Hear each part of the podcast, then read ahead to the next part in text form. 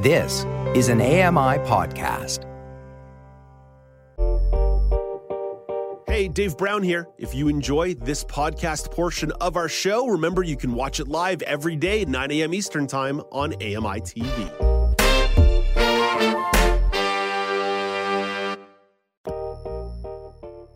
Good morning. It is Wednesday, November 23rd, 2022. Welcome to Now with Dave Brown. I'm Alex Smythe, in for Dave Brown. Let's hit those horns and go.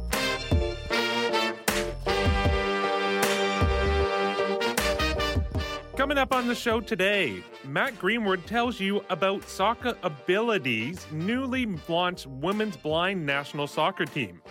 Arno Kopecky continues our conversation on COP27 at the UN Conference on Climate Change, and Amy Amanti gives us the lowdown on the Pacific National Exhibition's upcoming. Continue following the Emergencies Act inquiry. Deal would result in the blockade clearing. And the occupation um, raised legitimate concerns about whether or not, even if um, a negotiated settlement uh, had been reached, whether or not it would have been successful in disengaging and clearing the blockade and the occupation.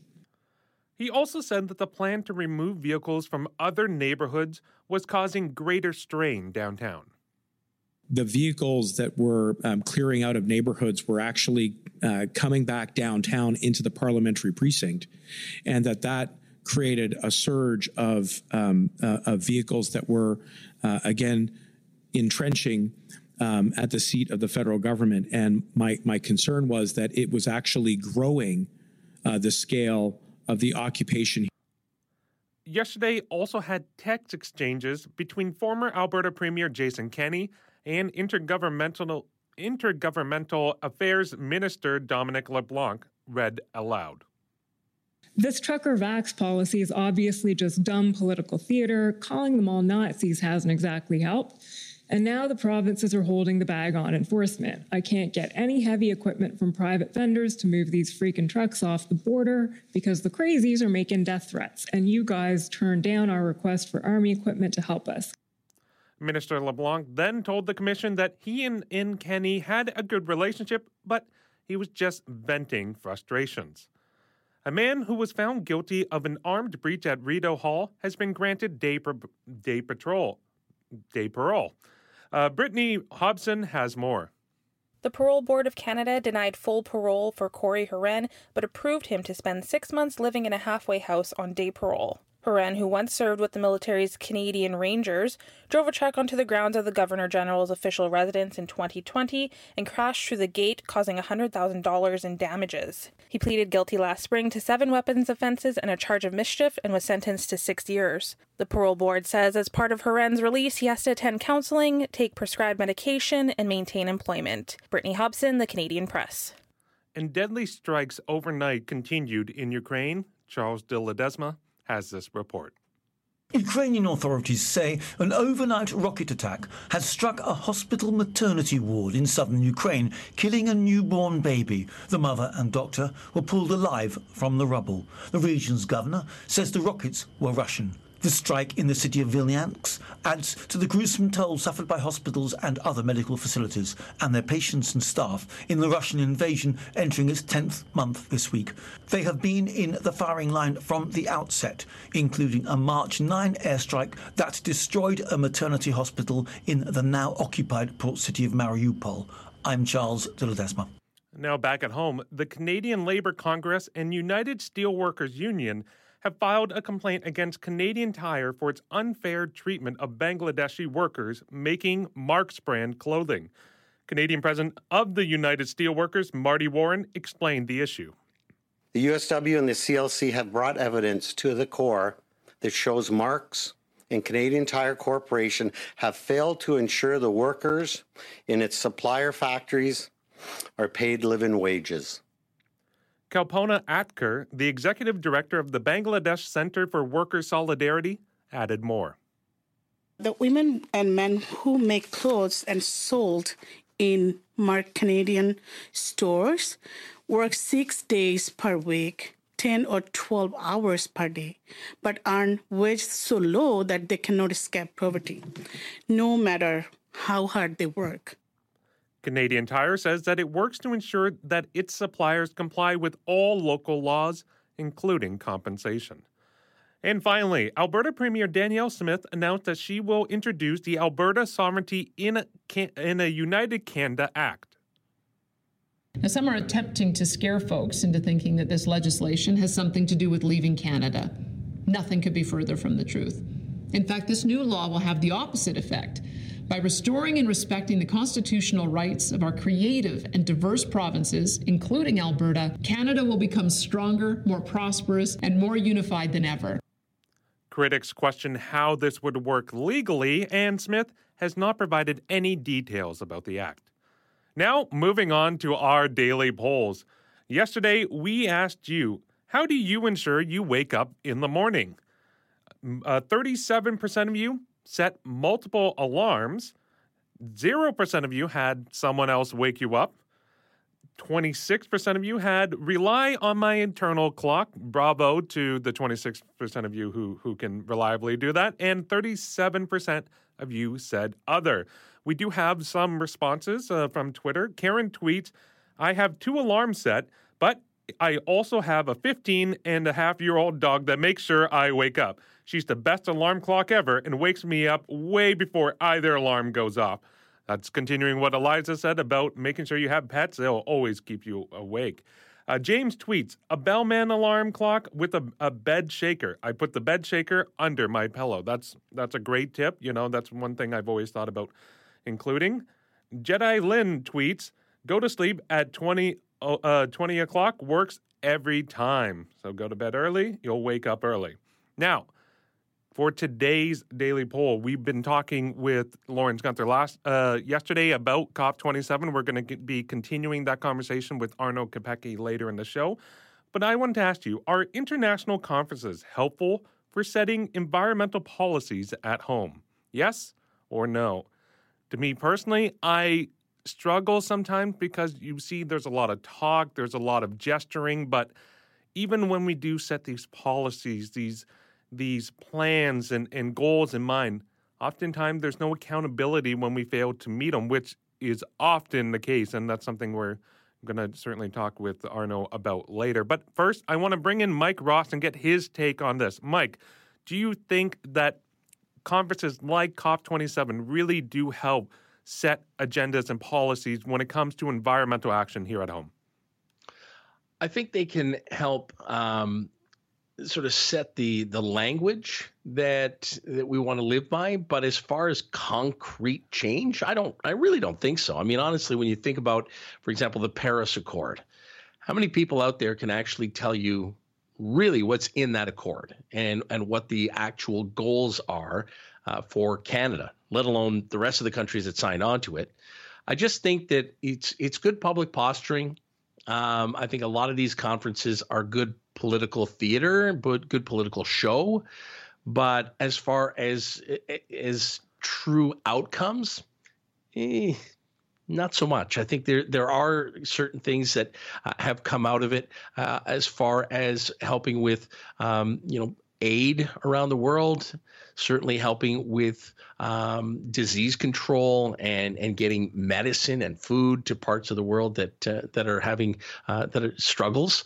But I think that uh, as far as especially something environmental like this, I mean, have have we really seen any true action? Have we really seen any true change? And the big thing for years and years was about recycling. And now a lot of experts are telling us, well, that really isn't putting a dent in anything. So I don't know. I, I look at, I, I hate to use the word political theater because it's, it's got such a negative connotation right now with regards to public health policies, but I really do think that a lot of it is sort of window dressing. And at the end of the day, these accords, these agreements, these conferences really don't lead to to much as far as what we as individuals do and what we understand really about these agreements and about the problems that these agreements are supposed to be resolving. Yeah, that's a very good point. That not only is it just you there's not the clarity around the impact, but it's also the the knowledge transfer for people living their daily lives of what is actually being done, what are the policies, what is the change that is being enacted. That's a great point, Mike. We'll come back to you in a second for the weather, but first I want to check in with Eliza Rocco and get her take on this. Eliza, do you think that these types of international conferences help with environmental policy? I'm very much with Mike on this. Like, they have the potential to maybe help, but I don't think they're doing that much on on just a personal like person to person basis. Like I don't know how many people are actually paying attention to what's going on at these conferences. Um, I don't know if it's that many, but after the government, after the Canadian government comes home, are they actually following through on these things? Like you said, like we keep missing our deadlines, we keep missing the goals we set for ourselves. So, what is this actually doing? I think if you're an environmentally conscious person, which I think a lot of people are becoming these days, you'll do what you need to do. You understand, you recycle, which, like Mike said, maybe not doing that much. You wash your clothes with cold water, but there's a bunch of little things that we can do. But the government is not really putting these restrictions on where it matters, the big companies. And I don't know, I think we're just stuck right now, but I do think there's potential in these conferences doing something, but at the moment, they're just not. Yeah, I agree. I mean, it, the optics certainly would be worse if we didn't have any conference at all. And For then sure. it's like there's nothing you could rely on to be like, look, we're actually doing something. We're meeting with all these different nations. We're talking about these issues. But what's really coming out of these conferences, even though they do come out with, with deals and agreements and things like that, how does it actually transfer back home? I, Mm. I don't know. And Mm-hmm. especially too when you get some of the biggest nations in the world like China, like US, who oftentimes are not going to be on the same page or who who may agree to some conditions but not agreeing to to others. And so you then have to look at like, well, if you're the largest polluter in the world, well, maybe you should be doing more. But politically, if you're not in agreement with what the uh, uh, majority of the nations at the conference are agreeing with, well, you're just not going to do it. And then what what happens then? I, I'm certainly glad these are conversations that are happening. Like, I wouldn't want there to be no conferences about the environment. I think that'd be horrible. But I, I don't know how much is actually being taken home from those conferences. Absolutely. Eliza, thank you so much for chiming in. And for you at home, if you want to uh, have your voice heard and, and share, be sure to vote on our polls. You can do it at on Facebook at Accessible Media Inc. or on Twitter at Accessible Media. Now we head back to Mike Ross, who has our weather update. Thank you, Alex. We're going to begin in St. John's, Newfoundland, with your AMI National Weather Report from Environment Canada. We've got periods of rain mixed in with some snow. The high will be plus two, the wind chill minus 10. Halifax has a mix of sun and cloud and a temperature steady near plus three. Montreal, Quebec is cloudy today with a high of plus two. The wind chill will be minus five. Ottawa, cloudy today with a high of plus two. The wind chill minus seven. In Toronto, mainly sunny skies and a high of 7 degrees, though the wind chill this morning is minus 5. Up to Thunder Bay, where it will be mainly sunny with a high of 4. The wind chill today is minus 15. Let's go to Winnipeg next, where it will be mainly sunny with a high of plus 1, and the wind chill this morning is minus 14. Saskatoon is cloudy today with a high of plus 1. The wind chill this morning minus 8. Into Alberta, we begin in Calgary, periods of light snow ending this morning, then clearing skies and a temperature near plus one. In Edmonton, clearing skies and a high of plus four. In Yellowknife, light snow, then a mix of sun and cloud, the temperature falling to minus 10 this afternoon with a wind chill of minus 14. And a nice day. Oh, I'm going to say a nice day just because it's warmer temperatures in BC. Vancouver is mainly cloudy, but a high of 8 degrees. And Victoria mainly cloudy with a high of 9 degrees. And that is the AMI National Weather Report from Environment Canada. Thank you very much, Mike. We'll check in with you a bit later in the show. But coming up next, Matt Greenwood tells you about Sockability's newly launched women's blind national soccer team. You're watching now with Dave Brown on AMI TV.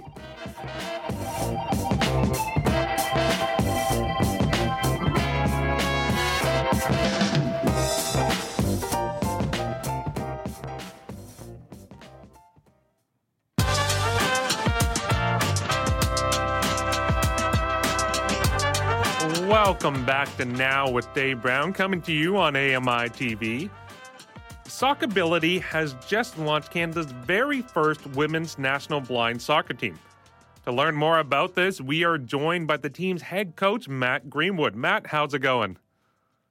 It's going good. Thanks, Alex. Uh, great to, to be on the, the call this morning, especially at the, the start of such an exciting World Cup as well. It's really a great time to be around soccer in Canada.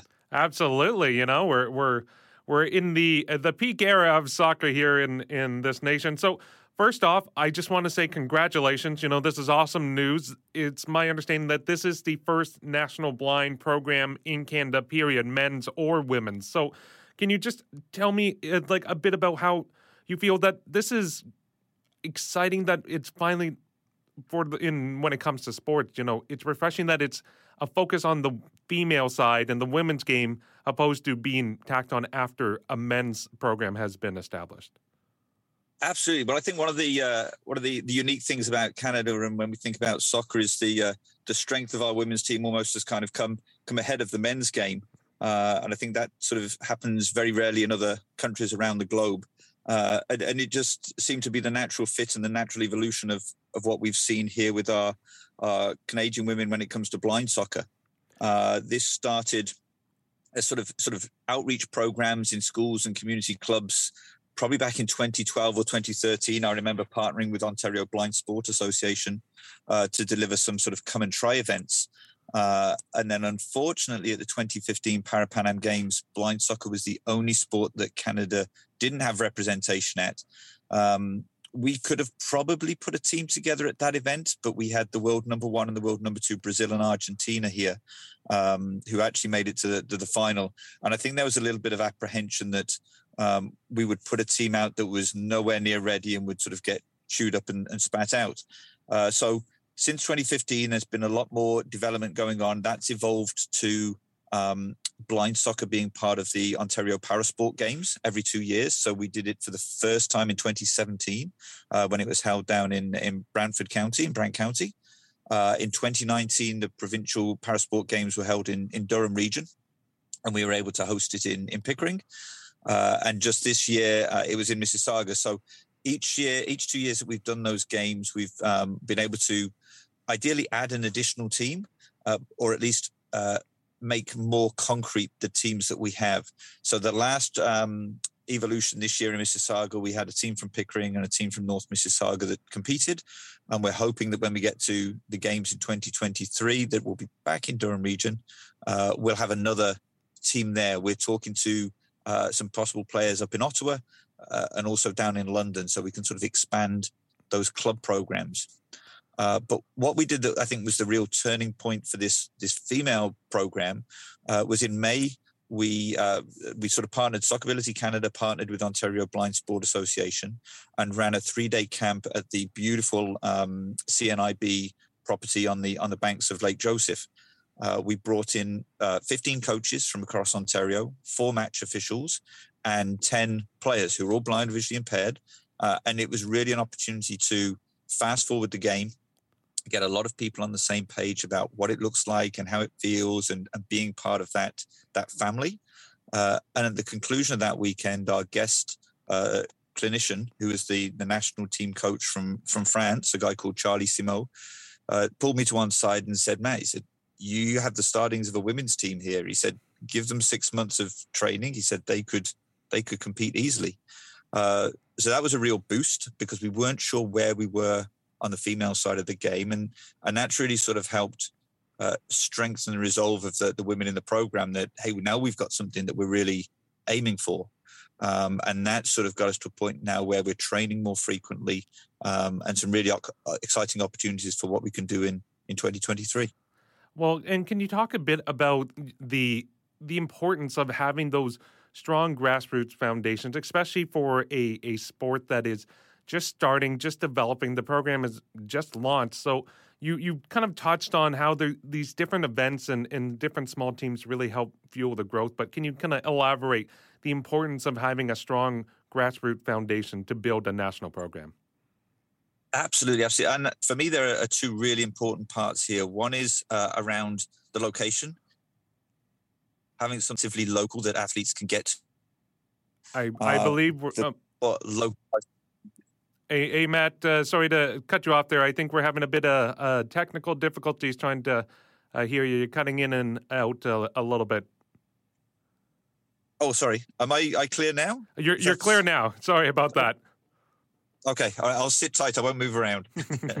um, so yeah, so sort of having localized opportunities is is really really important. The other thing is is youth, and we're looking for the, younger players, the ones that are going to come through and really evolve. We have uh, a fantastic young player from from Newmarket who's driving in each weekend with one of his parents to come and play, and and he's really developed in the last two years, playing and mixing in with the the adults that are in the program.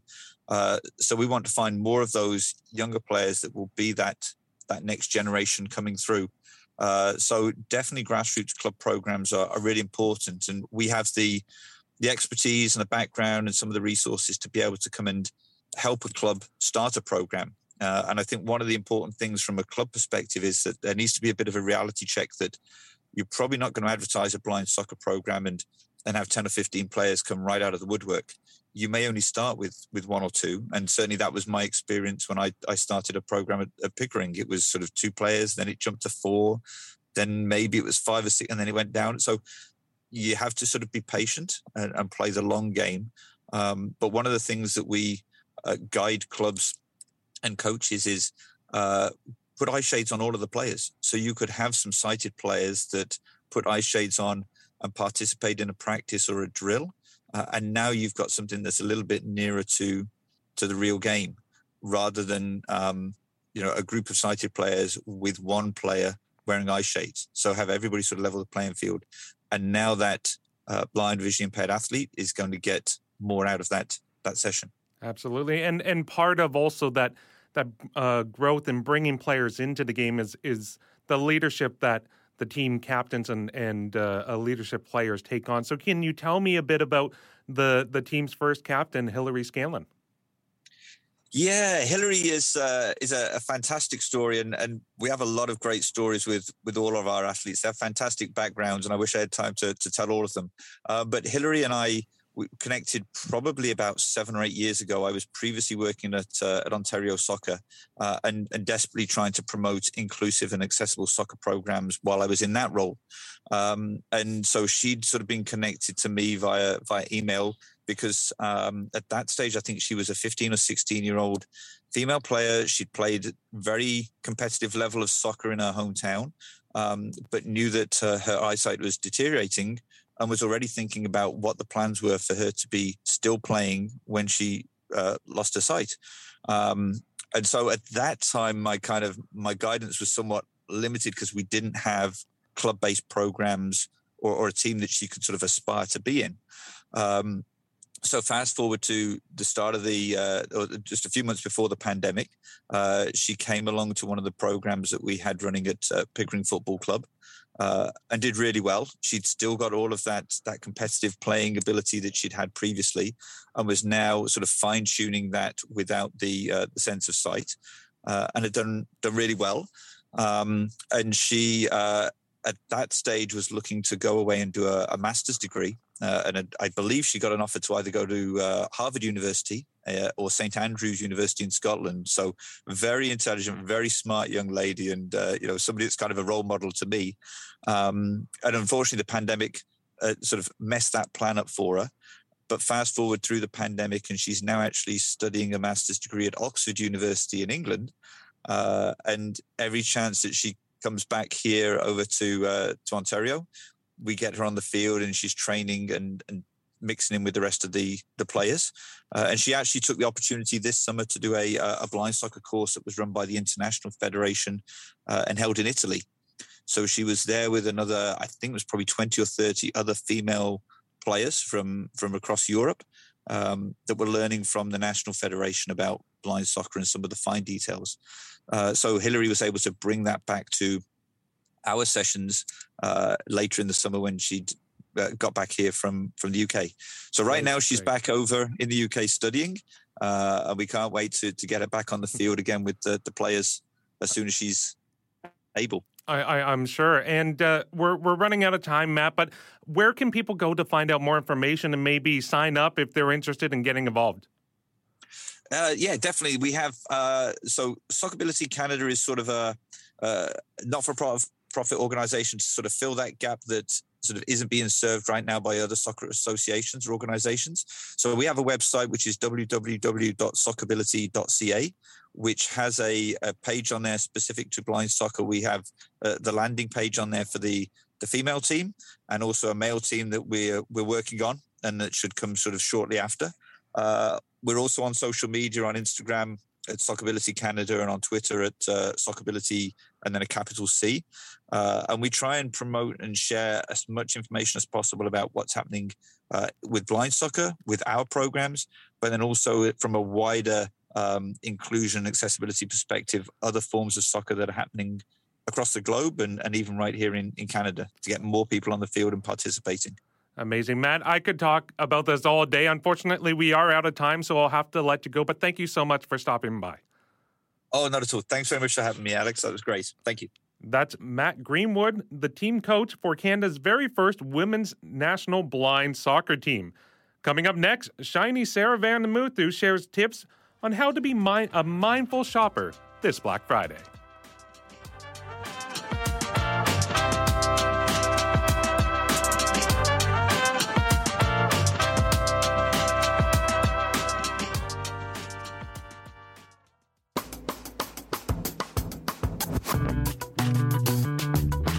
Welcome back to Now with Dave Brown, coming to you on AMI TV. I'm Alex Smythe, in for Dave Brown, who is living his best life.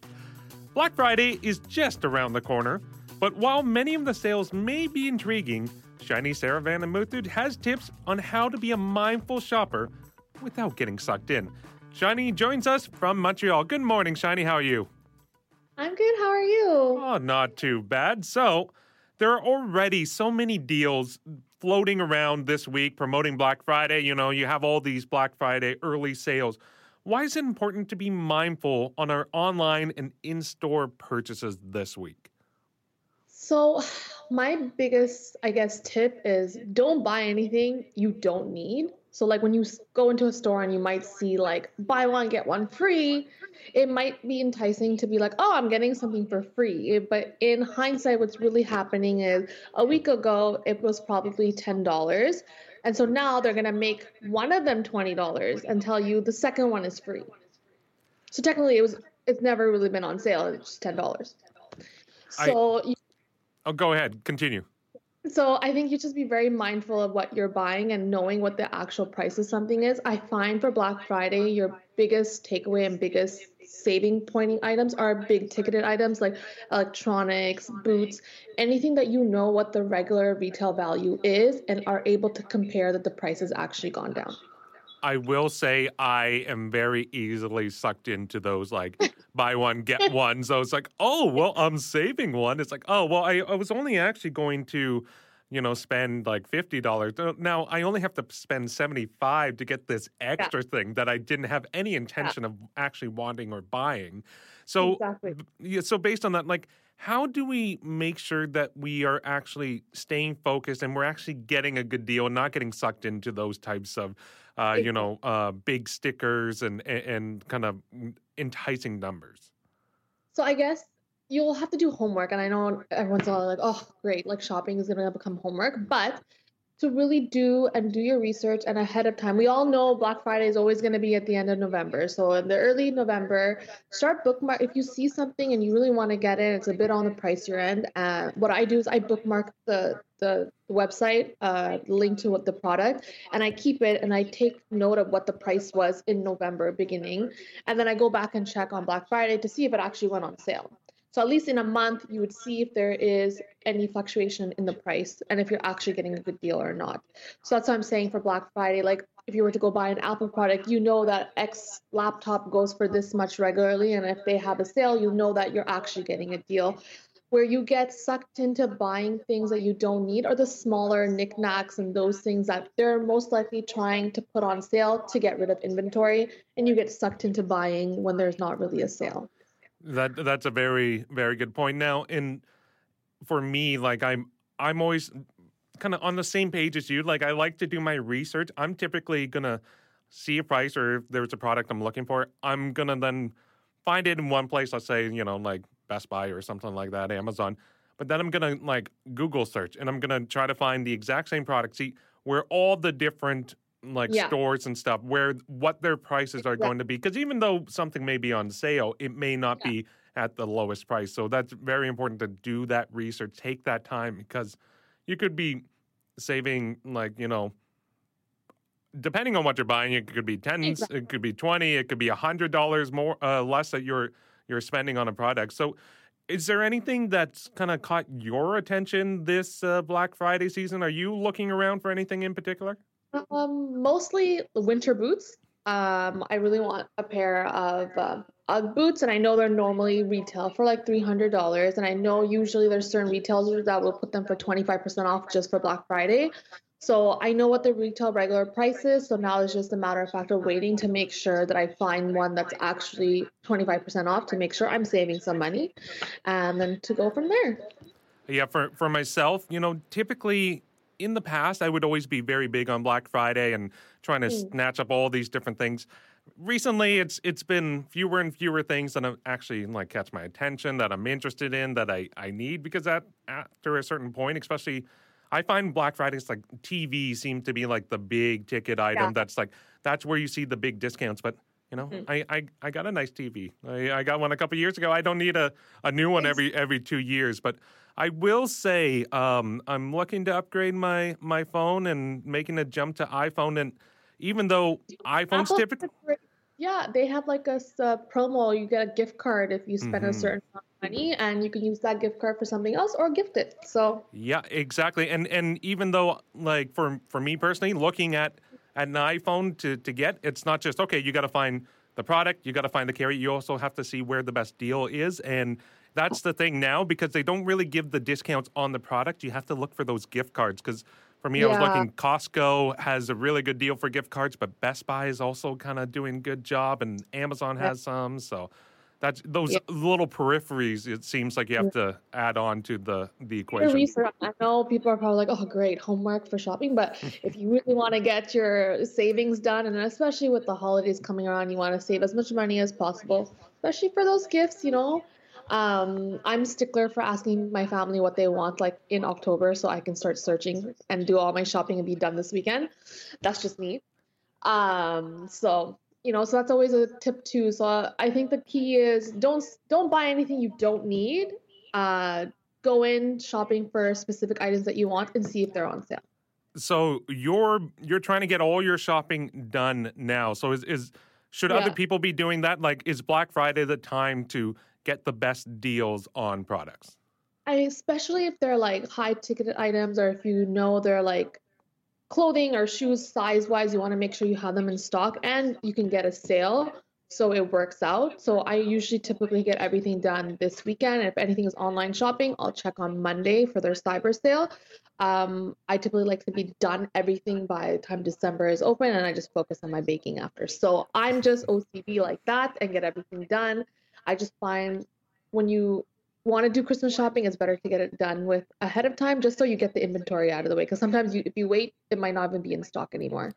That's a very good point. I wish I was able to get all my shopping done by Black Friday. Unfortunately, I have two waves of gift giving that I have to uh, deal with. Uh, my entire like immediate family, all their birthdays are in November, so I have to do all that November shopping, and then I have to turn around and it's Christmas shopping right after that. So normally I can get like some of the gifts beforehand, and I can take advantage of of some like Black Friday deals and things like that. But oftentimes, you know, it's like okay, I got to turn around. I, I I don't have the time or the energy or sometimes the money to be just buying everything at once. I kind of have to space it out a little Oh, bit. uh, yeah, I get it. I 100% get it. But you know, uh, if you if you know what you want to buy and it's on Mhm. sale, jump on it. yeah, just jump on it. You just don't don't wait. You never know if it's going to be there. And I I think I know the answer to this one, Shining. But uh, Black Friday or Boxing Day? What's what's your go to? Um, I think Boxing Day has scarred me because I used to work in retail, but Black Friday, also because Boxing Day, you're not really gonna get the good stuff. It's whatever's left over that people didn't buy for gifts, and most of the time we're done giving our gifts and everything before Boxing Day. So you're kind of, it's good if you end up getting gift cards for your like for Christmas and you have money to like you have that money and you want to go see if there's anything. It's good for that sense, but I mainly focus on Black Friday. That's very fair. Shiny, thank you so much for kind of uh, giving us some of the tips and giving us the lowdown on your shopping uh, experience and, and go through. So it was uh, it was great chatting with you. Perfect. I hope you get your phone. I, I will too. I'll let you know. That was that was Shiny Sarah Van Vanamuthu chatting with me in Montreal. So our friends at a Tripping on Air podcast are getting into the holiday spirit as well with a special giveaway. You can visit ami.ca slash TOA contest to review the list of prizes that they're giving away as part of the 2022 MS Holiday Gift Guide. Be sure to enter for your chance to win. The contest closes December 1st at 11:59 p.m. Eastern, so you better hurry up. Winners will be contacted via email and listed on the Tripping on Air Instagram page. Coming up next, Amy Amantea gives you the lowdown on the Pacific National Exhibition's upcoming winter fair. But first, here is reporter Michelle Franzen with Tech Trends.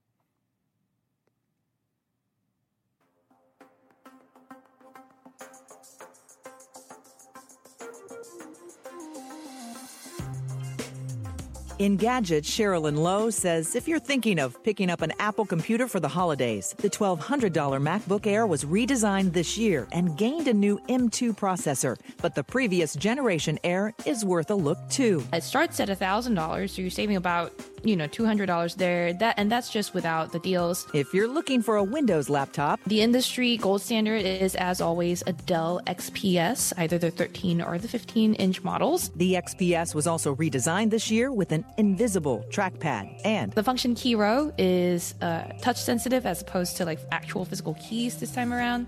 So it might not look or feel like something that you're used to. and if you're a shopper on a budget. Hp's pavilion aero is has a surprisingly good mix of features and specs for the price. With Tech Trends, I'm Michelle Franzen, ABC News.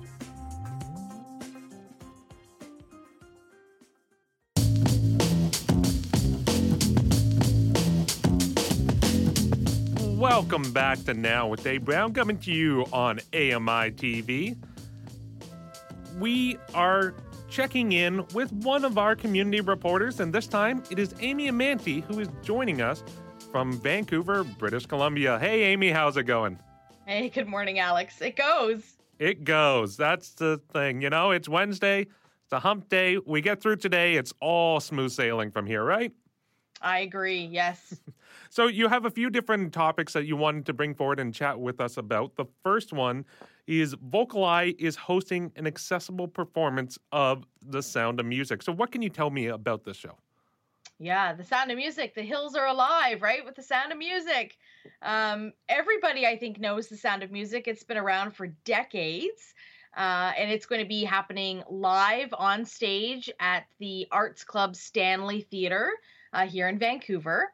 And so VocalEye has a partnership with the Arts Club, and we describe uh, we I say we because I also work with VocalEye. Um, so uh, they they describe the show so that our audience members who are blind and partially sighted can enjoy uh, knowing what the costumes are and what the action is between the dialogues, all that fun stuff. So. Uh, this is happening in early December. In fact, if you're living in the local Metro Vancouver area, I will just say there's a lot of great shows happening over the holiday season in person with descriptions. So that's one thing. Uh, but the Sound of Music is going to happen on December the 4th at 2 p.m. and December the 9th at 8 p.m.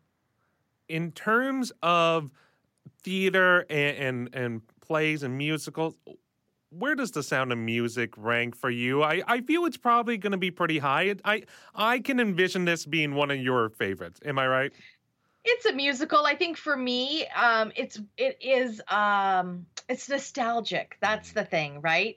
Uh, I first watched the movie probably as most people did, and uh, you know, every once in a while, I walk around my house singing a few of my favorite things, right? So. Um, uh, yeah, I'm I'm really looking forward to being able to be with community and to uh, spend some time uh, listening to the sound of music. I actually myself personally get to see it twice this year because one of the um, one of the nights is going to be a relaxed performance, uh, no audio description, but meant for folks who are neurodiverse, maybe have cognitive disabilities, um, parents with small children. So you can like run around the theater and you can knit while you're doing it, and the lights are up, and it's like a totally relaxed, chill environment, so that we are making theater accessible for all folks um, to be able to enjoy it.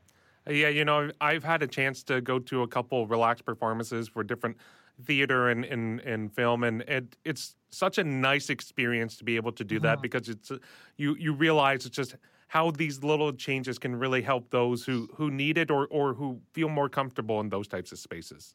Yeah, and who haven't typically been able to um I don't know, I guess I've been a kind of excluded from mainstream theater. And what's great about the relaxed performance of The Sound of Music is that it's a big mainstream show and often we see relaxed performances as like new Canadian premieres, which are great, but like people don't really know the titles of these shows and it's harder to get an audience to a show that's unknown than it is for a big musical.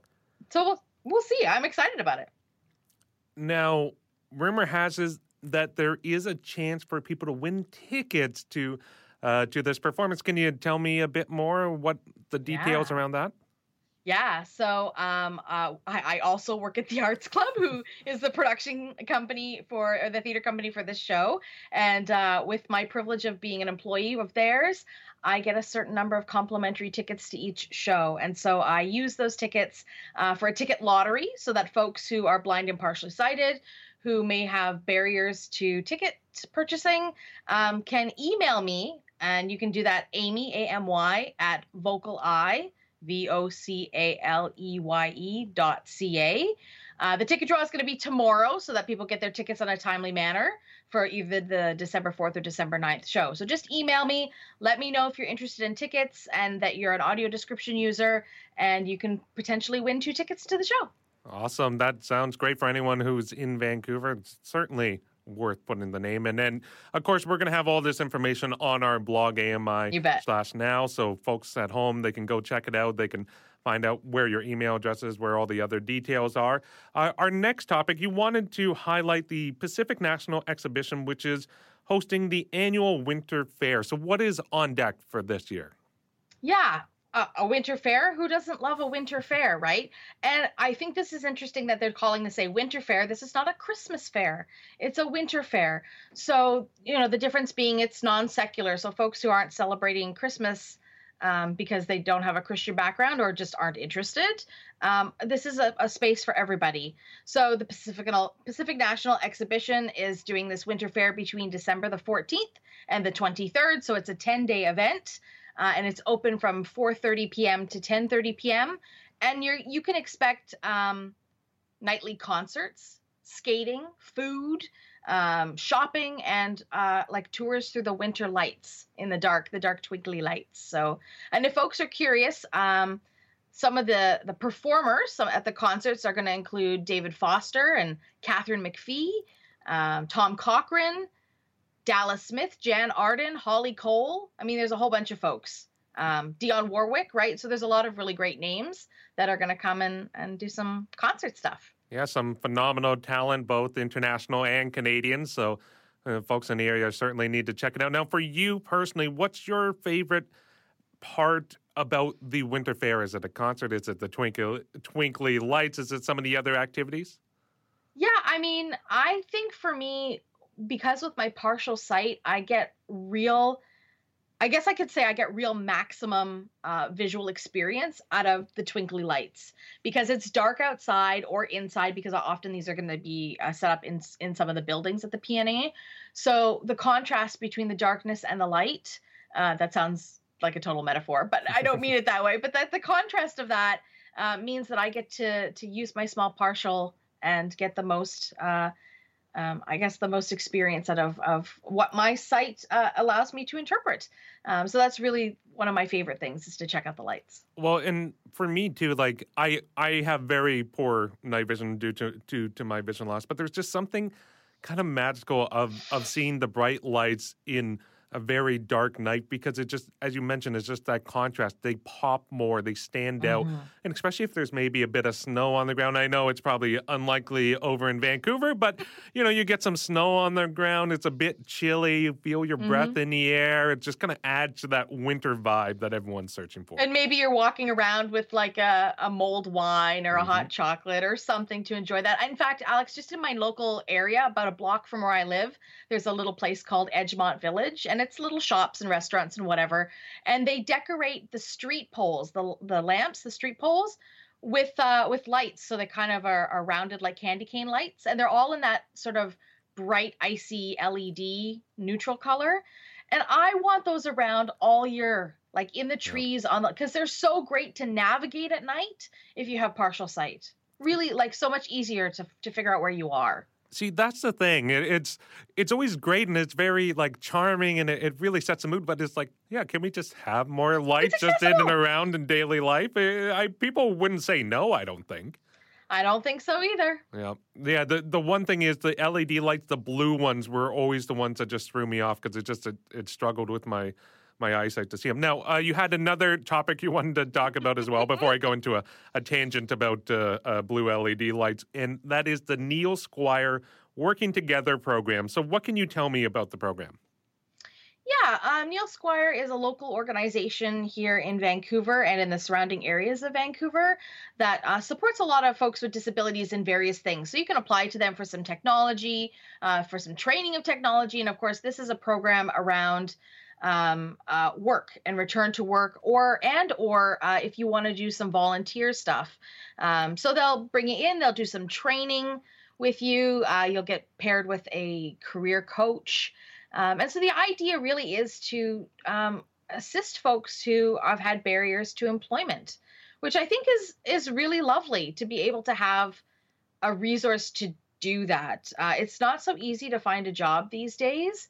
Um, and I say that lovingly because there are help wanted signs everywhere, but most of those signs, most of those jobs are probably not accessible for our community members because I'm seeing a lot of them in like the service industry, right? It was decimated because of COVID, and so every restaurant seems to be hiring, but I can't imagine, you know, uh, being blind or partially sighted and and being a server and that being like comfortable or equitable. So uh, it's great to have the Neil Squire Society offering training programs and connections to work.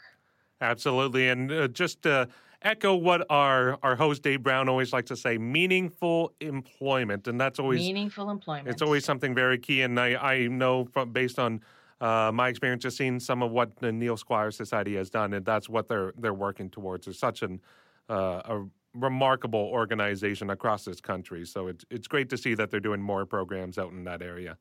Mm-hmm. Uh, Amy, thank you so much for for chatting with me, bringing these topics together. It's always fun to to catch up with you out in Vancouver. Uh, in Vancouver, despite I know it's it's an early morning for you, but we always appreciate it when you come on our show. That's all right. By this, uh, you know, I don't know, is it three, four, five years that I've been doing this? It's uh, it's no big deal to get up this early, and I enjoy it very much. So thanks for sharing space with me, Alex. Amy Amantea is a trooper, and she was joining us from Vancouver, British Columbia. And as I mentioned uh, during the interview, you can be sure to check out more information on all the different activities that Amy was highlighting by going to our blog, ami.ca slash now. Now we head over for a couple of news stories uh, as we continue kind of exploring what's happening around the world. A pair of explosions. I I jumped the gun there on the uh, uh, on the news banner. Sorry, Eliza. Uh, a pair of explosions rocked Israel. Charles de Ledesma has the latest. The first explosion occurred near a bus stop on the edge of the city, while the second went off in Ramot, a neighborhood in the city's north.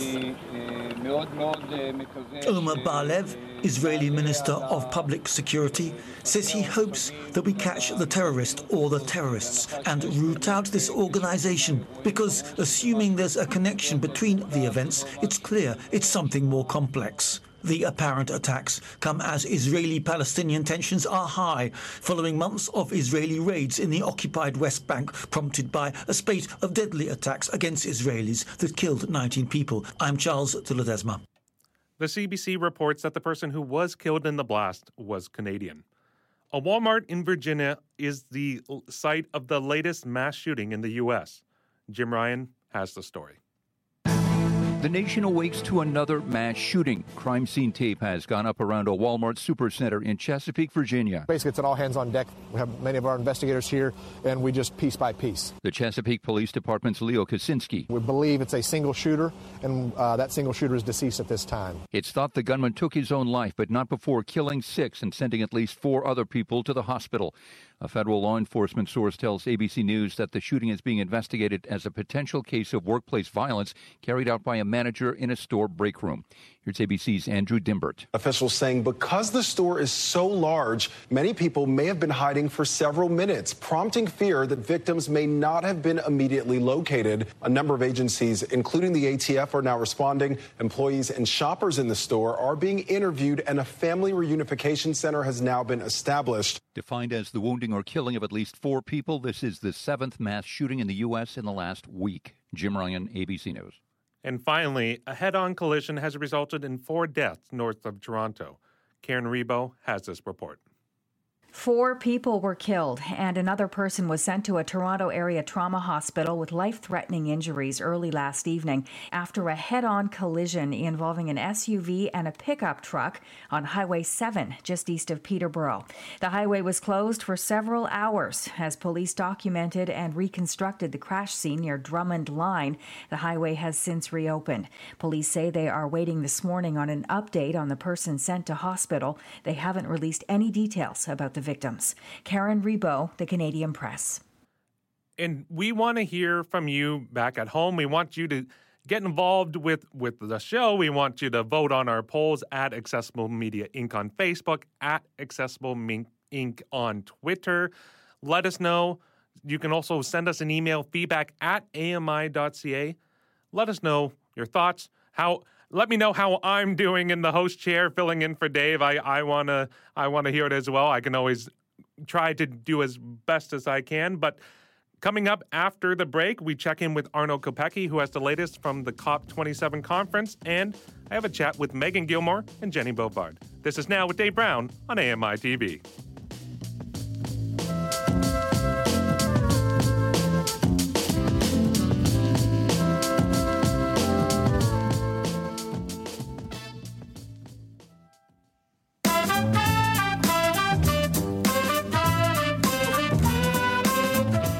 Welcome back to Now with Dave Brown, coming to you on AMI TV. I'm Alex Smythe, still filling in for Dave Brown. It's Wednesday, November 23rd, 2022. Coming up on the second hour of the show, Arno Kopecky continues our conversation on COP27, the UN Conference on Climate Change. And Megan Gilmore and Jenny Bovard join me in a roundtable discussion on the pains and pleasures of holiday gift shopping. We're threading a couple different strains through through the week. We we were chatting with Shiny earlier about gift shopping. We're going to pick that up in our roundtable. We were talking with Lawrence yesterday about the COP27 conference. We're picking that up with Arno. Let's give you a bit of a, a look behind the curtain here. Uh, but first, we head to. Thank you, Alex. We begin in BC, Vancouver. A key election promise of Mayor Ken Sim. The decision leaves the door open for the provincial or federal governments to provide some of that money for nurses and police who respond to mental health calls.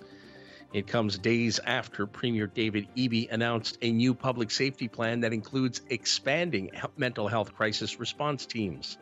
Council agreed to ask that Vancouver be part of the provincial plan to create teams of trained peers and mental health professionals to respond to people in distress with or without police. The Canadian Food Inspection Agency says three more commercial poultry farms in the Fraser Valley have tested positive for avian flu. That brings the number of farms infected to 10 in Abbotsford, Chilliwack, and Kent since last Friday. Agriculture Minister Lana Popham says they hope to keep the spread of this uh, highly infectious disease low and hope that it doesn't reach the same heights as it did in 2004 when 17 million birds were culled. Farms have been quarantined, and Popham says the inspection agency will make the decision on whether the birds need to be culled. To the prairies, flush with surplus cash, Premier Danielle Smith says her government will spend $2.4 billion to help Albertans deal with the spike in the cost of living. Middle to lower income families will get $600 payouts for each child under the age of 18 over six months. The same amount will go to seniors and Albertans in programs called Persons with Developmental Disabilities and Assured Income for the Severely Handicapped. The province will continue to give a, people a break at the gas pumps and on uh, will be giving them rebates on electricity bills. Opposition NDP leader Rachel Notley says Premier Danielle Smith and her promises can't be relied on. Notley says the UCP government is trying to fix some of the problems it helped create. Political scientist Duane Bratt says Smith was astute to offer aid to the most in need rather than a broad payout. He says her announcement and Notley's response show that the parties are gearing up for a provincial election in May. Recent polls suggest Smith is lagging behind Notley's NDP. In Ontario, the city of Hamilton says sewage has been leaking into the Hamilton Harbor for about 26 years. Officials say the leak was discovered just after 12 p.m. yesterday at the northeast corner of Wentworth Street North and Burlington Street East. The city says the leak has gone undetected since 1996 and is caused by a hole in a combined sewage pipe, meaning 50 or so Hamilton residences have been flushing directly into a sewer leading into the harbor. It's unclear how much sewage has leaked. And in the Atlantic region, three Atlantic provinces will be subject to the federal consumer carbon price next summer. Newfoundland and Labrador, Nova Scotia, and Prince Edward Island had previously pay- paid provincial versions of the carbon price, which exempted home heating oil. The provinces will begin paying the new prices in July, and residences and residents will receive quarterly rebate checks meant to offset the added cost. Governments in Newfoundland and Labrador and in Nova Scotia expressed disappointment with the news yesterday, saying Ottawa didn't listen to their pleas to keep home heating oil exempted from the pricing plan. And those are your top regional headlines going coast to coast across the country. Thank you very much, Mike, for that. Now it is time to bring in Brock Richardson for our sports chat.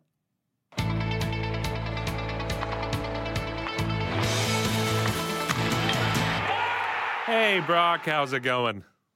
Pretty well, pretty well. It's a big day today in Canada.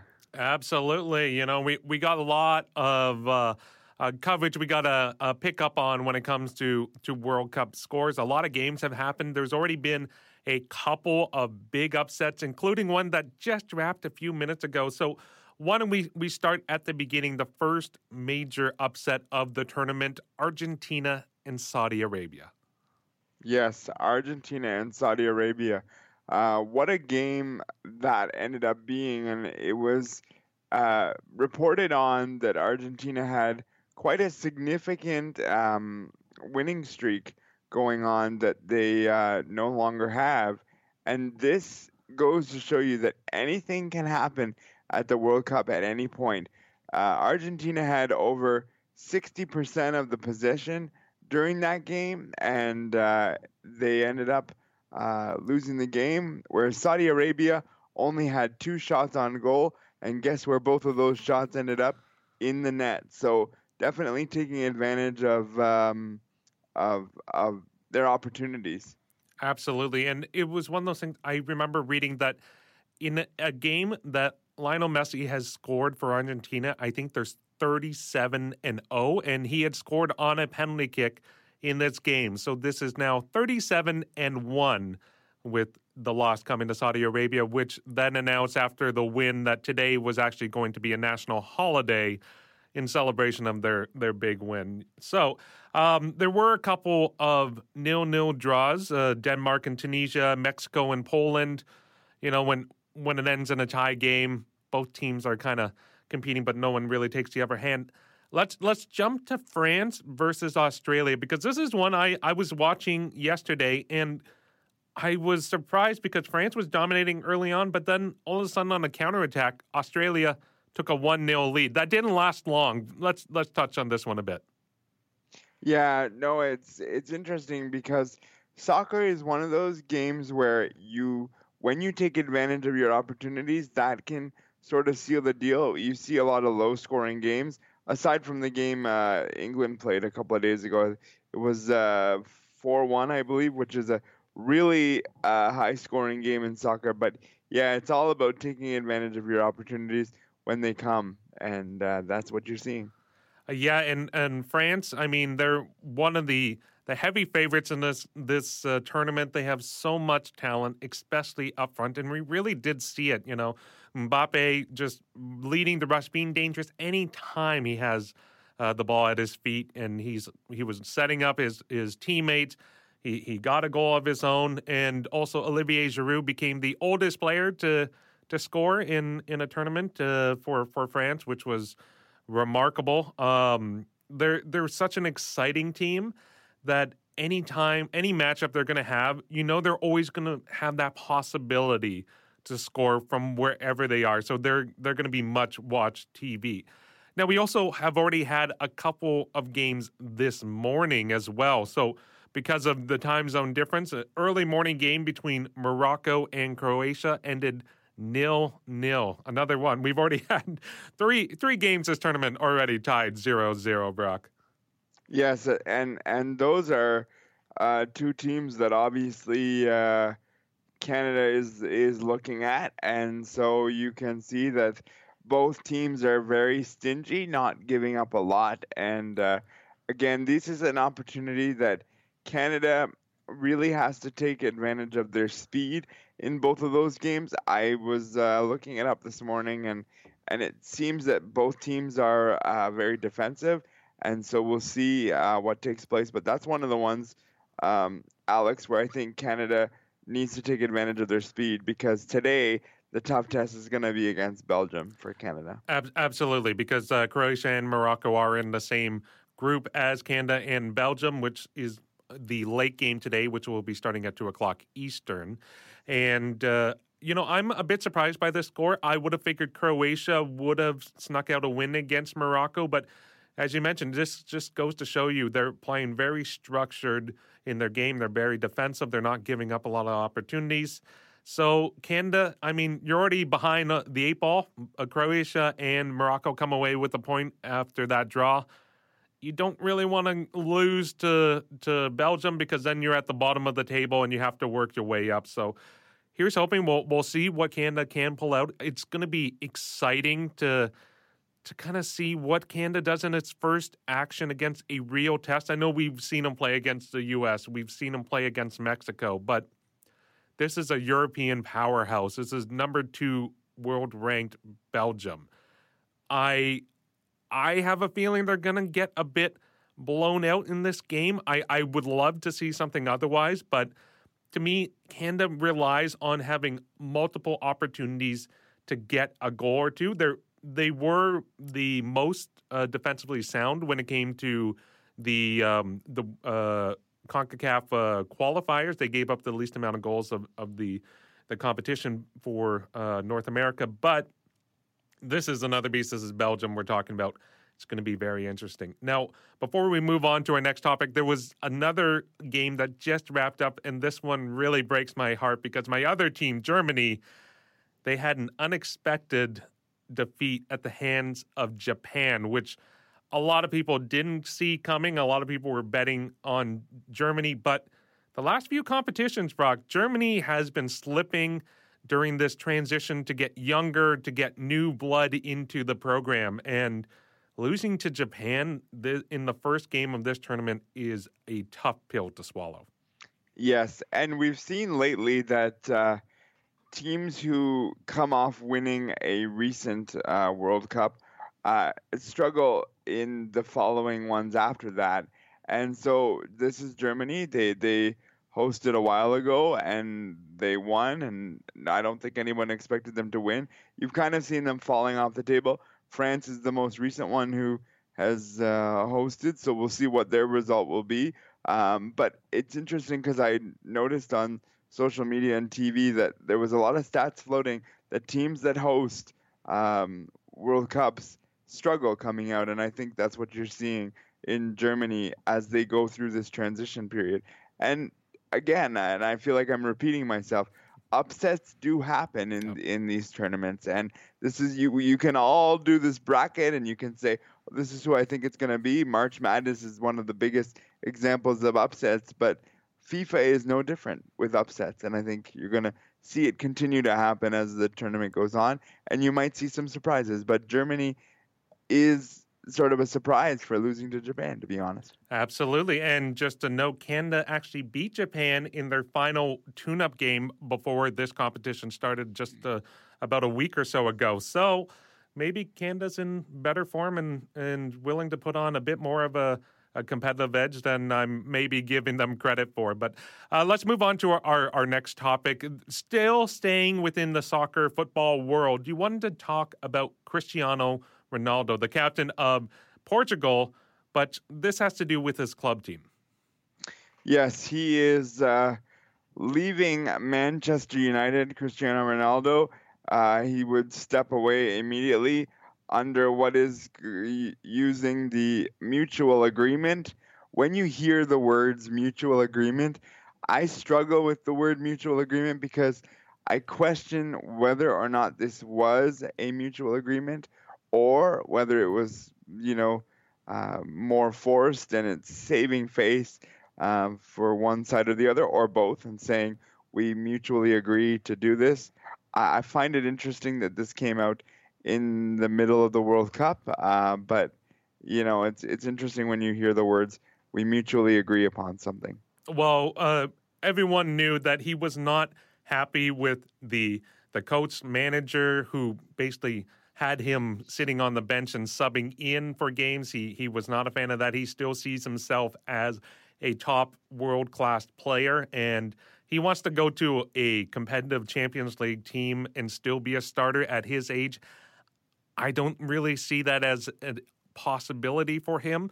You know, with someone at his age, his star power, his name recognition, just in the twilight of his career, do we maybe see him make a change over to the MLS? Is there a team that can really draw him in? I don't know. I think he's still going to want to stay in Europe as much as possible, but we've seen this before with other star players, even if they come for a short stint and then go back. Um, most recently, Zlatan uh, Ibrahimovic, he came for about a season and a half into the MLS, then went back over to Europe. I, I could see something similar, just trying to repair his his legacy a bit uh, that he can show he can still start, he can still be competitive, he can still put in the goals that he's known for his entire career. But maybe too, he has a strong showing at this World Cup with Portugal that some club looks at and say, "Yeah, I want to I want to take a chance on him. I want him to be a starter on our team." And you know, you know, to your point, and this is not meant as a disrespect to Major League Soccer to do that, if you had a, a, guy of the stature of Cristiano Ronaldo come to the MLS, that would change the landscape on the MLS big time. Wherever he would go, and uh, you know he would change that team, whatever it would be. And so I would welcome it because I would think that that would help uh, Major League Soccer for for certain. But I can't see him staying there long term. I could see him, as you point out, doing a short stint and then going back. But it would be very interesting to see if he lands in the MLS, and maybe one of the Canadian teams might land him, which would be kind of cool. I mean, uh, there would be a lot of number nine jerseys uh, and number seven jerseys being sold. Uh, Brock, we we're run out of time, so we'll hold off on your third topic today, and we'll we'll chat about it tomorrow. But thank you so much for for chatting uh, chatting soccer with me. I know it's not always uh, your your favorite sport, but you've certainly indulged me today. Hey, listen, I'm all on board for the World Cup. Okay, that is Brock Richardson, the host of the Neutral Zone with our sports chat. Now let's head back to Mike Ross, who has our weather update. It's Alex. It is your AMI National Weather Report from Environment Canada. We begin in Corner Brook, Newfoundland, and he's going to have periods of snow today, about 5 to 10 centimeters in total. The high is zero, the wind chill minus 9. In Charlottetown, PEI, it'll be mainly cloudy with a temperature steady near plus one, and the wind chill is minus eight. In St. John, New Brunswick, cloudy skies and a high of plus one, the wind chill minus 10. Quebec City, mainly cloudy with a high of minus one. That wind chill there is going to be minus six this afternoon. In Toronto, mainly sunny and a high of plus seven. Sault Ste. Marie, Ontario is cloudy today with a high of plus five. The wind chill minus seven. Brandon, Manitoba will be mainly sunny with a high of plus three. Minus 14 is wind chill as they head out the door today. In Regina, Saskatchewan, increasing cloudiness early this morning and a high of plus three. The, the uh, wind chill there minus seven. In Lethbridge, periods of snow mixed with rain, changing to rain late in the morning and then late in the day, clearing skies. So a real mixed bag in Lethbridge today. The high, though, is plus five. Red Deer has snow ending this morning, then clearing skies. The high is plus three. The wind chill this afternoon will be minus 10. To Whitehorse in Yukon, increasing cloudiness and snow this afternoon. The high is zero. The wind chill will be near minus nine. Kelowna, BC has a mix of sun and cloud, a high of plus two, and a wind chill of minus six this morning. While in Vancouver, it will be mainly cloudy with a high of 9 degrees. And that is your AMI National Weather Report from Environment Canada. Thank you very much, Mike. Now, coming up after the break, Arno Kopecky continues our conversation on COP27, the UN conference on climate change. That's now with Dave Brown on AMI TV.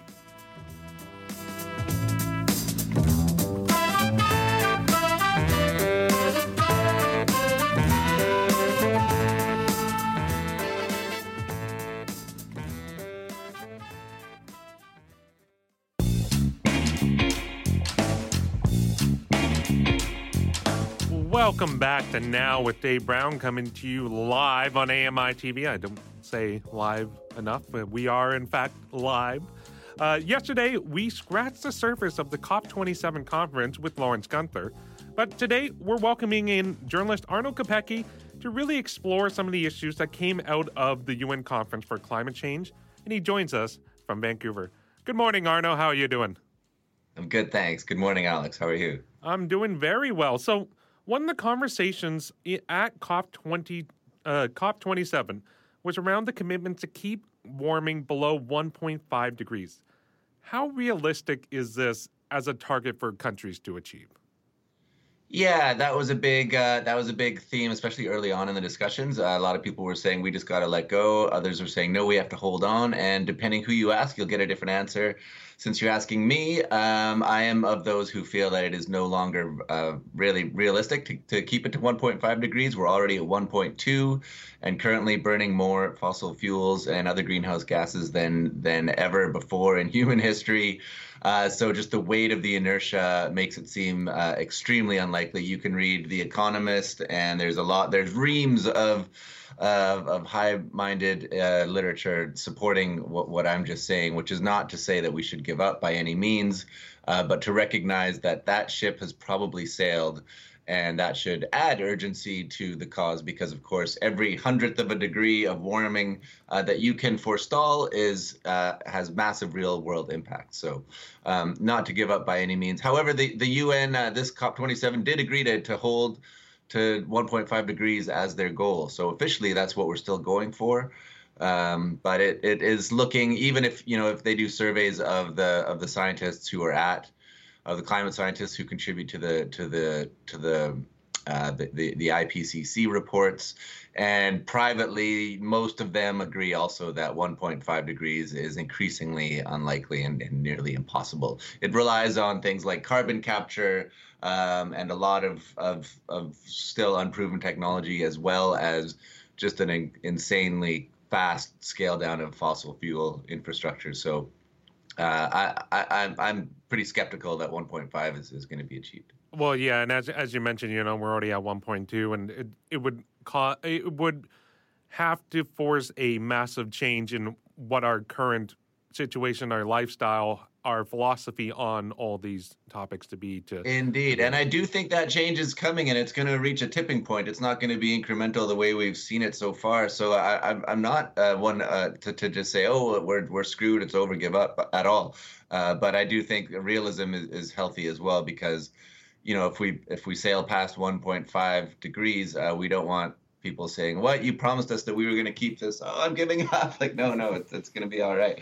Yeah. Um, but I, like I said, I think it should just add urgency to, to the cause to, to say, look, 1.5 is, is is no longer attainable. So let's let's let's batten down the hatches. And another thing that did come out of this conference was the establishment of a loss and damage fund. It, yeah. Can you tell me who who this is going to benefit and how significant is this?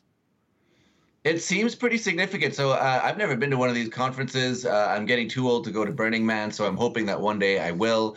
Um, but the noise coming out of these this COP27 from the developing nations uh, who form their own separate bloc. Um, uh, they have been celebrating from the rooftops. This is something that developing nations, the poor countries, the low-lying uh, Pacific Island nations like the Marshall Islands, they have been uh, hollering for uh, a, this loss and damage fund for three decades now. Um, and what it is is a fund from paid, paid into by wealthy nations like Canada, the U.S., and Europe in particular, that would uh, pay for some of the damages of climate change, uh, which we are starting to see very dramatically ramp up. Uh, just this summer in Pakistan, a third of Pakistan underwater for to the tune of forty billion dollars is the most screaming example. Um, so this fund is something that uh, developing nations have been asking for for a long time, and this year at COP27, uh, over the course of a lot of drama over the course of the two weeks of the conference, uh, people said yes, no, this time it's going to happen, it's not going to happen, it's going to, it's at, oh, and it happened at the very end. They got it, and uh, it happened because the U.S. and the EU and Canada all finally uh, flipped our positions and agreed to do it. Um, so that is the great news, and I think you know the people that I follow who uh, are, are, advocates for climate justice um, are really celebrating this. I think it's the big win. Um, there are still a lot of devils in details. The fund has been established. Uh, right now, it is mostly an empty fund still, um, and the you know the United Nations uh, wealthier countries have a long history of not following through with pledges like this one. But it does seem like the infrastructure and and and the weight of promises is going to lead to something next year. There, I think over the course of this year now they have to put money into the fund and make that money accessible to countries like Pakistan and you know hundreds of others, literally dozens of others at least, uh, who are going to need some of that money going forward. Absolutely, and as you mentioned, it's like these poorer countries they have been experiencing the effects of climate change. Where you know some of these wealthier, more developed nations they've skirted some of the the the major trends. So, what about the use of fossil fuels, which is where you know these developed nations have really been able to grow and develop and, and get to the point where they are now? Like, has there been any conversations, any changes in the conversations around the use of fossil fuels? Yeah, that was probably the, the maybe the more disappointing side of of the conference was that people were hoping, um, you know, climate activists were hoping that there would be a call to phase down the use of fossil fuels, that countries would commit to that. Um, that was rejected. Um, uh, that, you know, so there's an interesting. I mean, India. Uh, India was one of the people who called for that actually, which was interesting because a lot of uh, fossil fuel proponents, uh, including here in Canada, often like to point to countries like India and say, well, they're not going to get off fossil fuels anytime soon. Therefore, we have a responsibility to keep producing them so that they can develop and have the good life that we have. Uh, but when India itself uh, comes forward and, and sort of pretty much dares the United Nations uh, to commit to phasing out of fossil fuels, which would mean helping countries like India develop and deploy renewable energy to uh, develop along the lines that we have, uh, we we did not take that wager. Um, and Canada is in an interesting position there. You know, Steven Guilbeault, our finance, our, our environment minister, who was himself a climate activist for many years, most of his life, he was in the position of having to also say, no, we can't commit to phasing down fossil fuel production. Um, but his reason for that is that, you know, I have to come home to Canada and try to implement this, and fossil fuel production is under provincial jurisdiction. The federal government of Canada cannot tell Alberta to scale down fossil fuels. What they can do is tell Alberta that they have to reduce emissions uh, because emissions are indeed under uh, federal jurisdiction. And Ottawa does have a mandate there that they can follow through. Steven Guilbeault was ve- very clear. He said, you know, every single thing we do on the climate file gets challenged in court. Uh, the carbon tax is the most obvious example. Every province in Canada, almost minus two or three, including BC, where I live, uh, challenged this, has challenged the carbon tax in, in the Supreme Court. So Steven Guilbeault says whatever promises we make, we have to be able to uh, defend them in court because that is what it's going to come to. And so Canada is focusing on emissions, rather than production. And I think that's a similar story for a lot of the big oil producing nations. I mean, some of them don't care. Uh, you know, I think Saudi Arabia is pretty cynical about this. Uh, but I think a lot of other countries are, you know, it's just they that's sort of the story of these of these climate conferences.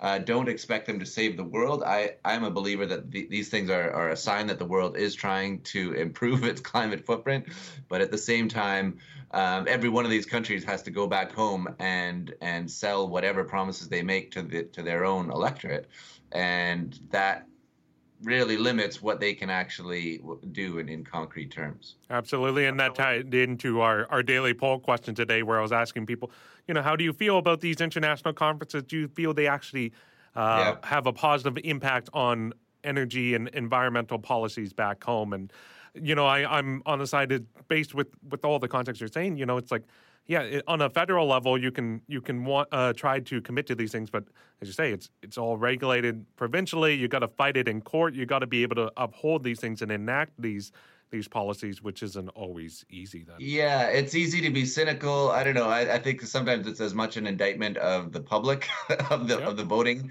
of the voting groups uh, who who really make it hard for a politician to do the right thing sometimes, especially in a country like Canada, where we are politically, culturally, economically so tied to fossil fuel production. It is really hard to to to turn that momentum around. Uh, so I have a lot of sympathy for for uh, politicians who are trying to, to do the right thing. Uh, but I also, you know, it's easy to be cynical about these about these UN climate conferences. Um, I, I see the sign that I see the fact that so many of you know pretty much every country in the world sends its leaders, like not just high level delegates, but you know most of our prime ministers and presidents are there um, at some point. I, I see the fact that that happens every year as a sign of genuine political will and effort and this you know it's a messy process i take a lot of hope from the fact that every year we get together and we hash this out and it's usually disappointing but progress is made absolutely now are there other uh, good uh, positive things that have uh, come out of this conference well you have to look pretty hard. I think that loss and damage thing was was the big one for for me. you know, we de- definitely see a lot of gloomy headlines around. You know, we're sailing past all of our commitments and and uh, you know 1.5 degrees is probably lost right now. Uh, business as usual scenarios have humanity on track for something like two and between two to three degrees of warming by the end of the century, which it would be catastrophic, um, and that's that should frighten us all. Uh, but I I also point out, um, as others have, that those business as usual scenarios used to have us sailing past four or five degrees by the end of the century. And so, because of the explosion in renewable technology and the deployment of solar, you know, solar power is now the cleanest form of energy on Earth. It's cheaper than than fossil fuel, uh, and there are more jobs in renewable sector than there are in fossil fuel. Uh, because of all this stuff, uh, we have cut the the forecast in half of how much warming we're, we're headed for. And so that curve is still bending every year. The curve gets better. Uh, racing up against that of course is the fact that we are still producing more fossil fuel and burning more fossil fuel than ever. So this race against time is what makes this such a really gripping time to be alive. Uh, and it makes it a great story um, uh, also a harrowing one. Absolutely. And you know this is this is a conversation. This is an issue that's not going away. It's only becoming more and more pressing as we continue to move forward. Um, I'm I'm sure we're going to be touching on this in the future, yeah. Arno, uh, quite a number of times. But we'll have to leave the conversation there. Thank you so much for for helping debrief the COP27 conference. It, it can always be a lot of information, a lot of uh, just detailed stuff, but you did a yeah, great job. there's so much, and it's relentless, isn't it? But yep. uh, stay tuned, like you say. Uh, the story is uh, continuing to develop. Thank you so much, Arno. That was a journalist, Arno Kopecky, who is also the author of Environmentalist Dilemma. You can follow him on Twitter at Arno underscore Kopecky. Coming up next, Megan Gilmore and Jenny Bovard join me in a roundtable discussion on the pains and pleasures of holiday shopping.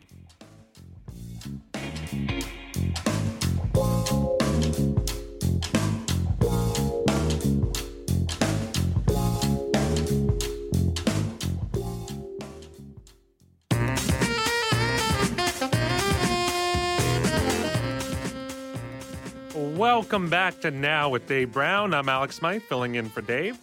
On Wednesdays, we like to dive a little deeper into topics that really grinds our gears a little bit.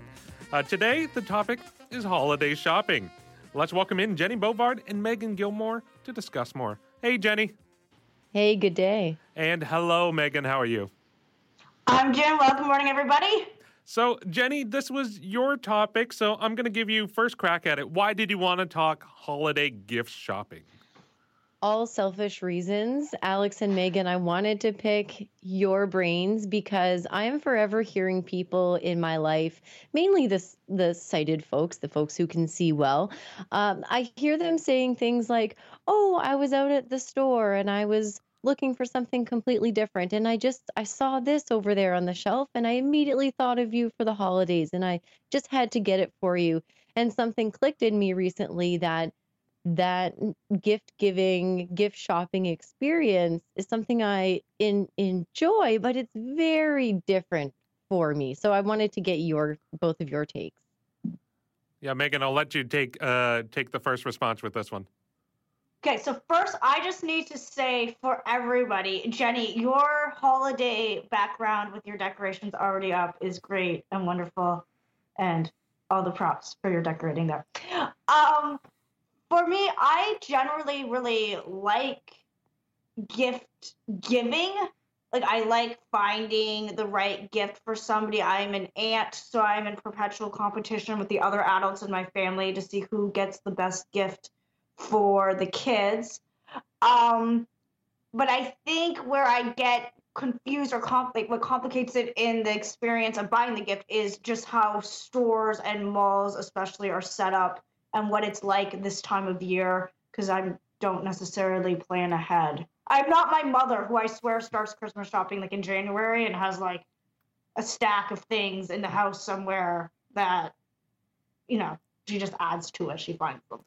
Well, I will say I was chatting with Shiny Saravanamuthu earlier about mindfulness and, and uh, holiday gift shopping, and she did suggest starting early and doing research. So maybe, Megan, there is some uh, positives uh, to take away from starting very, very early. At least you get a plan in place and you can execute it when the when the prices drop. But uh, yeah, I'm for me, it's it's very interesting time, especially once you get into this time where it's the Black Friday sales, then it goes into the holiday sales, and then it goes into uh, the Boxing Day sales, where even when you're going to a, a store or a shop that you know well and you you pretty familiar with how the layouts are, as soon as they start moving things around to promote it, it's like, oh, this thing's on sale. It's going to be put in the front, or this is going to be in a bunker over here that's where it, it, it loses me because I'll, I'll go and uh, I'll look in the right section and be like, oh, the the object should be here, but where is it? There's none here. Oh, they must be sold out or or what have you. It's like, oh no, it's just there's like 50 of them. They're just at the end of the the row. You just I I don't see it because you know it's not where it normally is.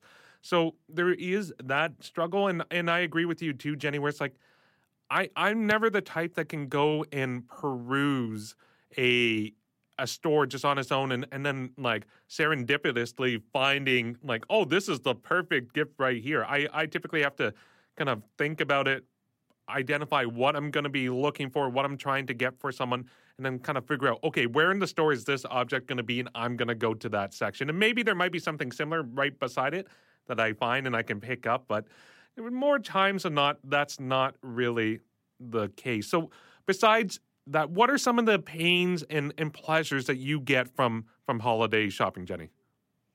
I love uh, the gift giving right? The picking out that special thing that's going to be sentimental or really useful for the individual that i'm looking for.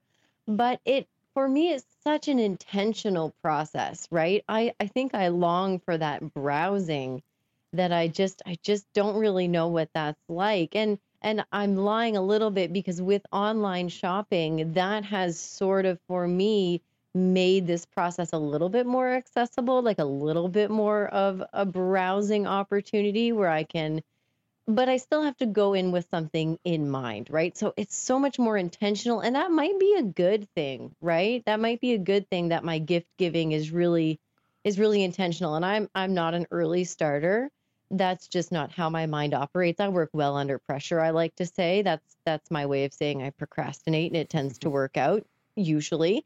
Um, but the one thing that I think that I should maybe do that I'm not super comfortable doing because I don't like it when people ask me for a list or a real specific gift idea unless there's something that I like really, really want. Uh, I I've always wanted a horse, so you know, um, just gonna put that on my big wish list.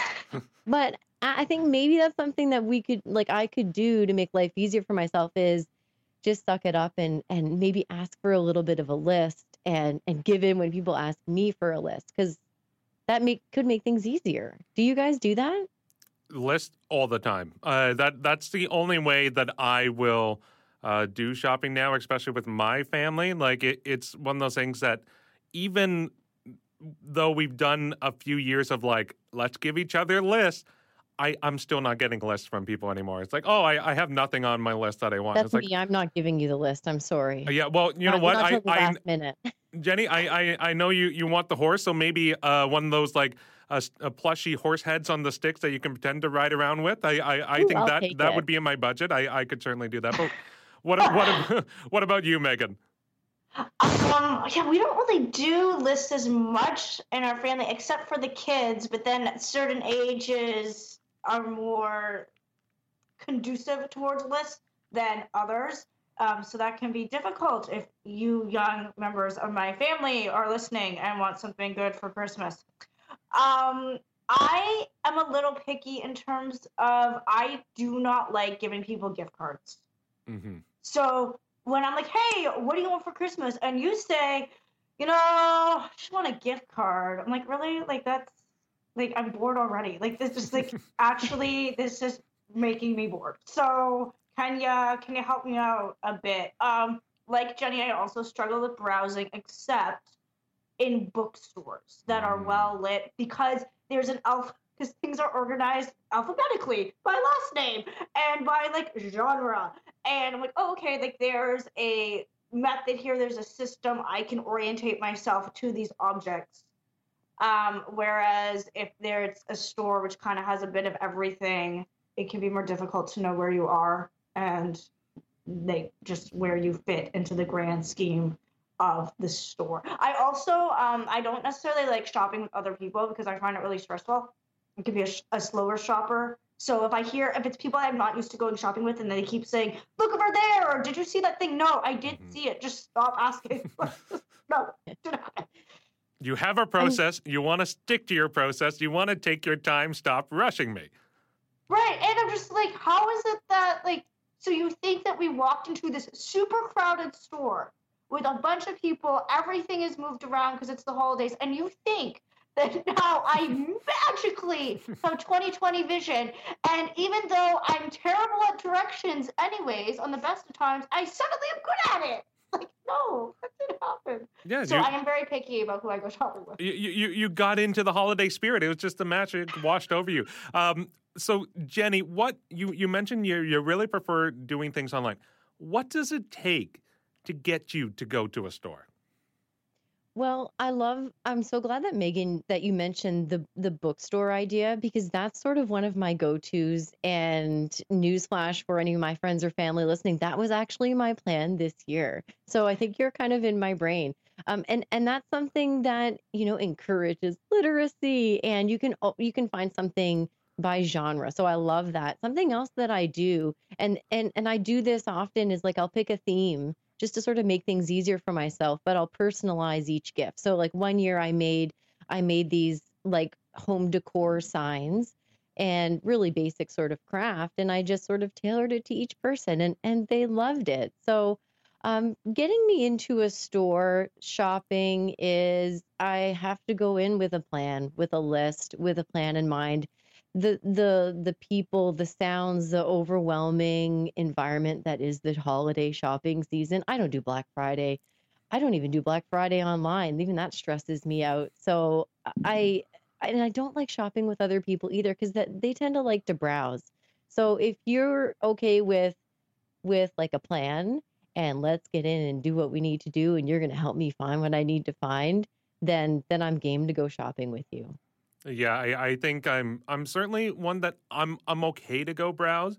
I will go to stores if, if I need to, but I, I find I'm not going to go like just for the sake of going and looking at a store unless I know there's going to be something there. It's like, oh, I'll I know I'm going to find something here like it's a toy store. I got to get something for for my my goddaughter or or for my nephew. It's like I I know I'm going to find a, a a young toy. Uh, I I will do that, but I'm not just going to go for the sake of browsing, seeing. Let's see what strikes inspiration. Uh, now, in terms of you know, this is always the crazy time of year. It's always crowded. It's always busy. Everything's moved around. Do either of you have any horror stories from doing gift shopping? Um, Megan, I'll start with you.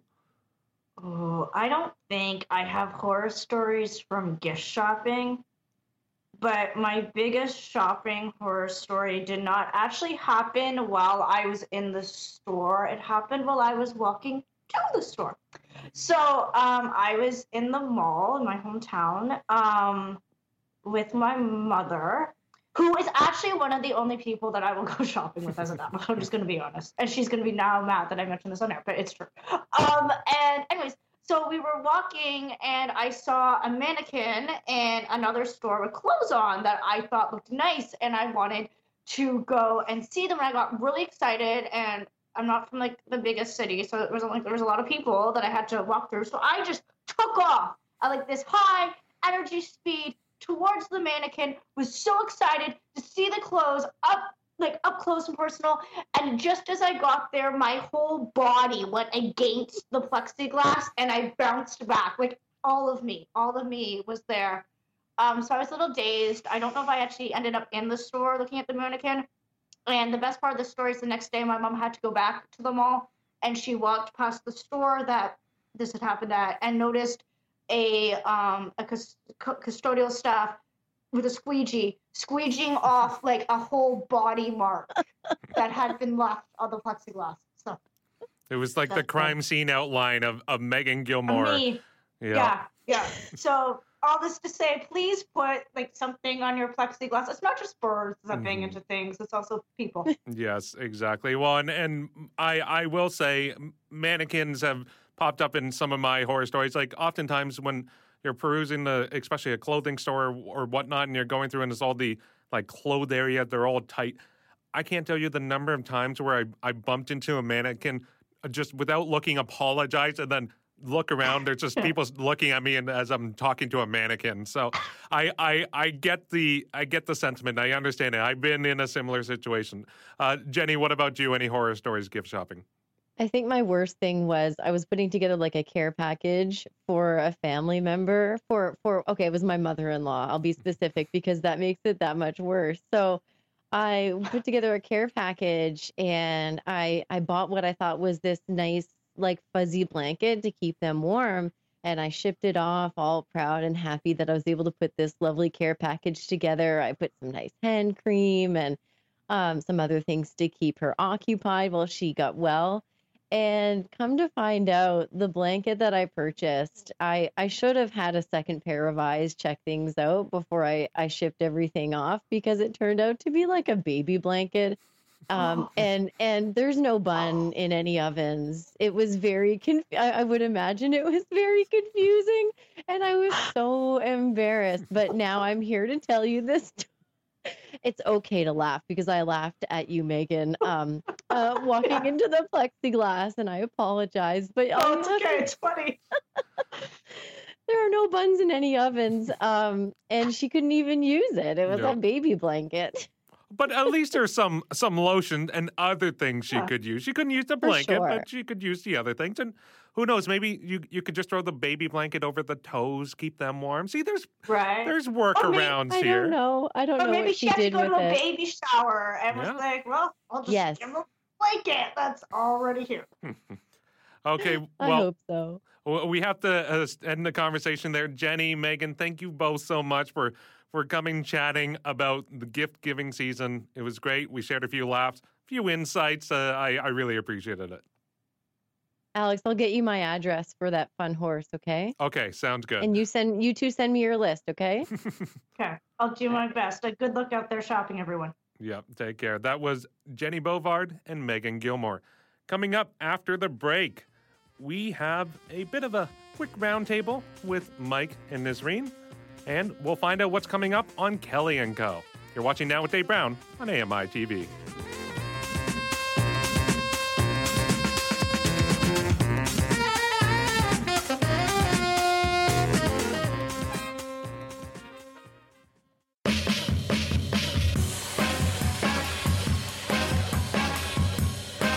Welcome back to Now with Dave Brown, coming to you live on AMI TV. There is no Ramya in today, so we'll find out. I will let you know what's coming up on this episode of Kelly and Company. Margaret Weldon tells you about the programs and services offered by the youth organization The Sky is the Limit. Jim Crisco fills you in on the Canadian Blind Hockey's Western Regional Tournament that took place in Calgary last weekend. And AMI's Alicia Yardley explains the importance of employee engagement in career development. Catch Kelly and Company, 2 p.m. Eastern on AMI Audio. Now I'll bring in Mike Ross, who wanted to have a bit of a chat before we end the show about Canada's upcoming game today. Mike, how's it going? Are you excited? I'm I'm really pumped. I can't wait to uh, get this going. The only downside is I have a couple of medical appointments today, so it's not like I'm going to get to go out to uh, a, a, bar or a, a, a viewing party anywhere. But I'm just curious as to you know what you're doing, and are you the type of person who likes to get out and and be with other people watching these types of events? you know, I used to be. I used to be very big on getting a big crowd, going to a busy restaurant or bar to see like these types of sporting events. But as I've gotten older, as you know, the home setup has gotten better, I'm much more of the mind that I want to sit at home. I want to relax, be comfortable, not have to pay 20 bucks for for a drink or or uh, you know, uh, 30 bucks if you add a meal into it. And the other issue I find is when you're at like a bar or something like that it's so hard to actually hear the game. Even even when they're mm. playing mm. it loud, there's so many people, so many uh, uh, like noises, distractions, and, and the TVs can be pretty far away. So I like watching it quietly on the big screen. I like hearing all the the noise and sounds of the game, and not so much the commentary of the people next to me. What about you, though, Mike? I enjoy being out at a, a, bar, a sports bar, or like a viewing party with a bunch of people for big events. Like mm. today would be one of those. Yeah. Something like the Super Bowl, a Grey Cup party. I really enjoy that. Now, if it's just a ball game or a hockey game that I want to watch, my regular Sunday football watching, mm. I like to do that at home because I'm like you. I like to have the big screen going. I like to have access to the cheap refreshments and snacks and no lines in the bathroom and things like that. But when it comes to the events that are annual or in the case of the World Cup every four years, yeah. I definitely enjoy getting out there and being part of a bigger group because I just find that the atmosphere is awesome and I like to sort of feed off that energy with other people, but not for a weekly type thing like an NFL football season. Absolutely. So, Mike, I'm going to put you towards a test now before we let you go give us your prediction today Canada versus Belgium. What's the score? As much as I want Canada to win and an upset would be phenomenal, I see it being probably a 3 1 or 3 0 game for uh, Belgium. I just think they're they're so strong, they're so organized, and Canada, I think, might get a little bit to shaken a little bit on that world stage for their first game. So I'm hoping for good things, but my my heart says yes, my brain says no. Yeah, I think it's going to be close to 4 1 like uh, France yesterday, but time will tell. Mike, thank you so much. Coming up on Thursday's show on Now with Dave Brown, we hear from Ryan Huey from the Accessible Insulin Pump Task Force. That's Now with Dave Brown, 9 a.m. Eastern on AMI TV. Thanks for watching.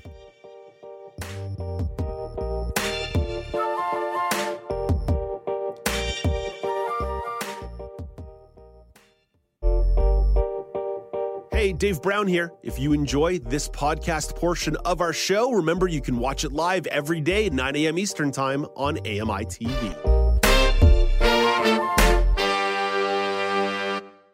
Hi, I'm Red Sale, inviting you to download the latest episode of My Life in Books, where internationally acclaimed authors discuss their lives, their work, and three books that have resonated with them. That's My Life in Books, available wherever you get your AMI podcasts.